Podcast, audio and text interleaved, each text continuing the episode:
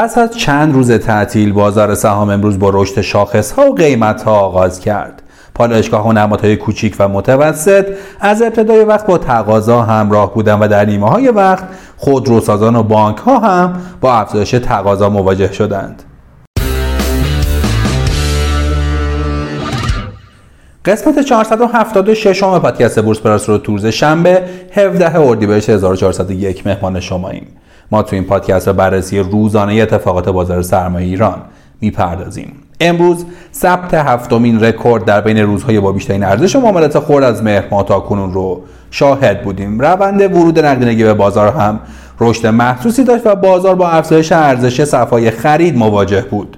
گروه‌های فرآورده‌های نفتی، اداره بازارهای مالی و شیمیایی‌ها به ترتیب بیشترین ورود نقدینگی حقیقی‌ها را داشتند. گروه‌های صندوق‌های با درآمد ثابت، فلزات اساسی، بیمه‌ای‌ها، اطلاعات و ارتباطات و صندوق‌های در سهام به ترتیب بیشترین خروج نقدینگی حقیقی‌ها را ثبت کردند. خروج رقم سنگین 300 میلیاردی پول از صندوق‌های با درآمد ثابت نکته مهم معاملات امروز بود. آمارها نشون میده از ابتدای سال جاری خروج 2133 میلیارد تومان نقدینگی اشخاص حقیقی از این صندوق‌ها رقم خورده. این روزها گرانی‌های ناشی از حذف ارز ترجیحی به بحث روز محافل تبدیل شده. گفته شده قیمت روغن خوراکی هیچ افزایشی نخواهد داشت و در همین زمینه رئیس هیئت مدیره انجمن صنایع روغن نباتی گفته بر اساس سیاست‌های حمایتی دولت 13 با وجود افزایش نرخ جهانی روغن خام و هزینه‌های تولید همچنان قیمت روغن خوراکی برای مصرف کنندگان ثابته و تغییری نخواهد کرد. همچنین شنیده شده یارانه نان و دارو به هیچ وجه حذف نمیشه. در همین زمینه مخبر معاون اول رئیسی گفته برای نان سنتی یارانه‌ای در نظر گرفته شده که طبق مصوبه مجلس باید به صورت کالابرگ الکترونیکی پرداخت بشه و برای کالاهای اساسی دیگه هم مبلغی ماهانه در نظر گرفته شده تا افزایش قیمت‌ها جبران بشه. این کمک هزینه‌ها قبل از آزادسازی قیمت‌ها به حساب سرپرستان خانوار واریز میشن. اما پس از چندین روز تعطیل بازار سهام امروز با رشد شاخص‌ها و قیمت‌ها آغاز کرد.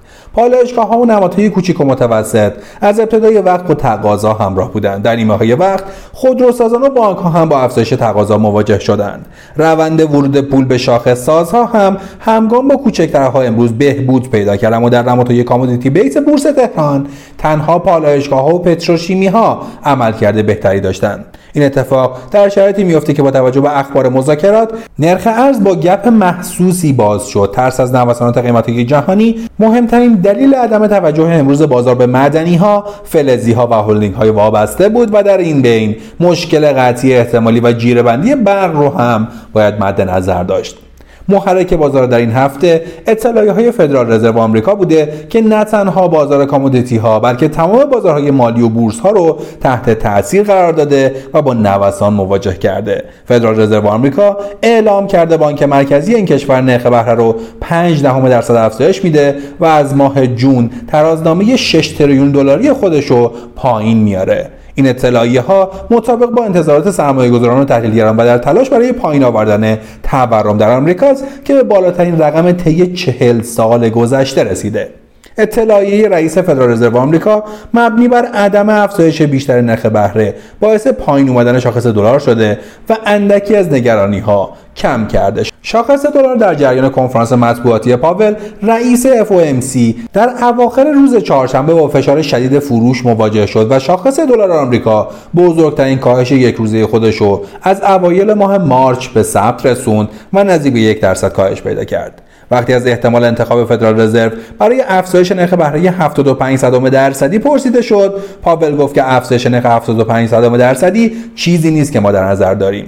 همچنین اضافه کرد که افزایش 0.5% برای 2 جلسه بعدی روی میز باقی میمونه. اگرچه فدرال رزرو همونطور که انتظار میرفت نرخ بهره خودشو 0.5% افزایش داد، اما رویکرد تهاجمی کمتری نسبت به کاهش ترازنامه در پیش گرفته. فدرال رزرو اعلام کرده که از اوایل ژوئن کاهش ترازنامه را آغاز میکنه و با سقف 47.5 میلیارد دلاری ماهانه شروع میکنه و پس از 3 ماه به 95 میلیارد دلار در ماه می میرسه. اما قیمت نفت در روز جمعه 1.5% افزایش داشت و در دومین هفته پیاپی افزایش قیمت رو تجربه کرد. تحریم نفت روسیه از سوی اتحادیه اروپا در مدت 6 ماه بدون حذف تدریجی هم برای بازار نقدی و هم برای قراردادهای موجود مؤثر خواهد بود. اتحادیه اروپا پیشنهاد ممنوعیت حمل و نقل، تأمین مالی، خدمات بیمه برای حمل و نقل نفت روسیه در سراسر جهان رو هم ارائه کرده.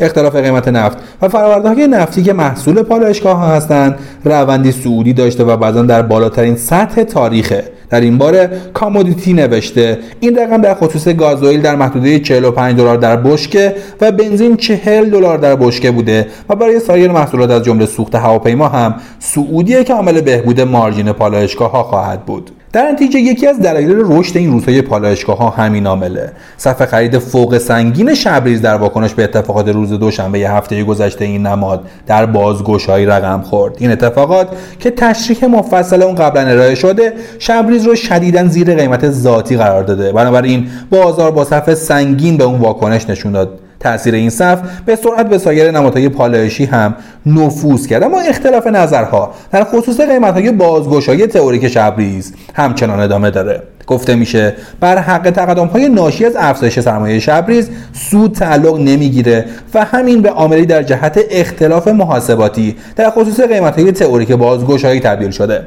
حالا چه بخوایم چه نخوایم وارد یک دوره‌ای شدیم که حذف ارز 4200 تومانی اجتناب ناپذیره و تنها روش‌های اجرای اون تفاوت می‌کنه. به عنوان مثال پس از ماه‌ها جدال و حذف ارز دولتی آرد، حالا مشخص شد که ارز 4200 نان سنتی هم حذف و با روش مشابه پمپ بنزین‌ها در نانوایی‌ها نان ارائه خواهد شد. قطعاً در دارو، روغن و سایر نهادها هم با روشی خاص ارز 4200 حذف میشه. حیف و میل منابع و آمار عجیب قاچاق یه دلیل عمده و مهم این ارزه که مخترع اون دولت قبل بود. به عبارتی دولت قبل برای اینکه بتونه اثرات تورمی رشد نرخ ارز آزاد از کالاهای اساسی رو جبران کنه، به این شیوه عجیب عمل کرد که باعث تبعات جبران ناپذیری برای اقتصاد شد و خودش به عاملی در جهت تشدید تورم تبدیل شد. نکته مهم در اینه که سازمان حمایت باید به موقع افزایش نرخ‌های درخواستی صنایع رو امضا کنه. در غیر این صورت تولید کنندگان دچار خسران میشن و اتفاقی که در سالهای گذشته برای تایرسازان و تولید کنندگان روغن خوراکی افتاده برای مدت این صنایع رو به ورطه ضرر میکشونه. در شرایطی که نرخ ارز آزاد تحت تاثیر اخبار مذاکرات و تورم عمومی در اقتصاد در حال رشدی آرامه، بورس تهران هم سیگنال تورمی تازه‌ای دریافت کرده. در نتیجه رشد این روزهای بازار رو از این منظر هم میشه بررسی کرد. اگرچه وضعیت تورمی در اقتصاد انتظارات نسبت به رشدهای قوی‌تری از بازار رو امروز گمانه‌زنی می‌کرد، اما همونطور که قبلا هم گفتیم نزدیک شدن شاخص‌ها و قیمت‌ها به محدوده‌های مقاومتی و نیاز به اصلاح در بازار باعث شد تا بازار امروز واکنش در خور توجه به این عامل نشون نده و اون رو به زمان دیگه‌ای موکول کنه. محدوده 1,580,000 واحدی که مصادف با قله شاخص در سال گذشته است میتونه به عنوان یک نقطه مهم مقاومتی بازار ارزیابی بشه. شاخص هم‌وزن هم طی روزهای اخیر عقب موندگی نسبی خودش رو جبران کرده و حالا به یک محدوده مقاومتی نزدیک شده. بازار امروز با روند خوبی در ورود پول حقیقی و هوشمند به پایان رسید. حالا لازمه در این محدوده ها ورود پول تازه به بازار تشدید بشه. این اتفاق اگه با افزایش حجم و ارزش معاملات باشه میتونه نوید بخش عبور از مقاومت ها و ورود بازار به یه دوره رشد تازه رو بده. بنابراین عملکرد روزهای آینده بازار برای ارزیابی روند بازار از اهمیت بسزایی برخورداره.